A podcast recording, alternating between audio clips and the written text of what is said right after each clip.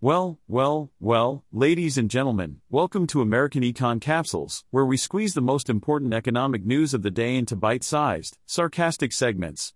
Brace yourselves, because we're about to dive into the world of money, power, and those delightful creatures called economists. Let's get this party started. McDonald's, the fast food giant that never fails to disappoint, is facing some potential road bumps as it heads into 2024. The company's executives, in their typical fashion, painted a rosy picture of strength and success at its investor day, but let's not be fooled by their empty promises. While Wall Street's reaction has been muted, it's clear that McDonald's has some risks to contend with.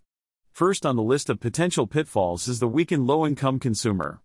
Despite CEO Chris Kempczinski's prediction of a recession, it seems the consumer has been very resilient. Well, color me shocked. But let's not forget that McDonald's relies on low income diners to keep its business afloat.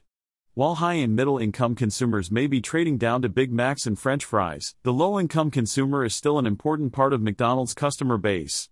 So, if the recession that Kempczinski predicted ever does hit, McDonald's could be in trouble. But hey, who needs predictions when you can just make it up as you go along, right?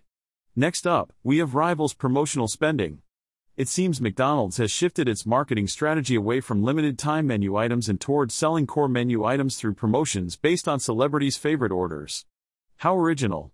But this approach might not cut it next year, as low income consumers visit restaurants less frequently. Other fast food chains may resort to deals and limited time menu items to drive traffic, leaving McDonald's in a bind. Will they be willing to sacrifice their precious brand positioning for short term traffic? Only time will tell. And finally, we come to McDonald's accelerated expansion plans. The company aims to open nearly 9,000 new restaurants by 2027 because apparently, the world needs more Big Macs and McNuggets. But history has shown us that aggressive expansion doesn't always end well for McDonald's.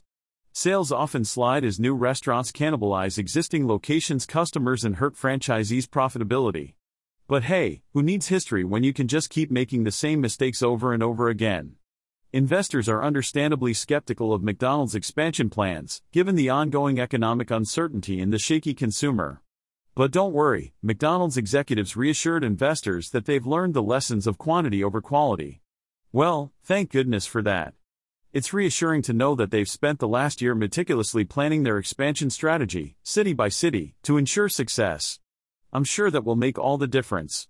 So, there you have it. McDonald's may be the fast food powerhouse that everyone knows and loves, but it's not without its risks. Whether it's the weakened low income consumer, rivals' promotional spending, or their own ambitious expansion plans, McDonald's has plenty to worry about heading into 2024. But hey, who needs to worry when you can just serve up some Big Macs with a side of false confidence? Well, folks, it's time to wrap up another riveting episode of American Econ Capsules.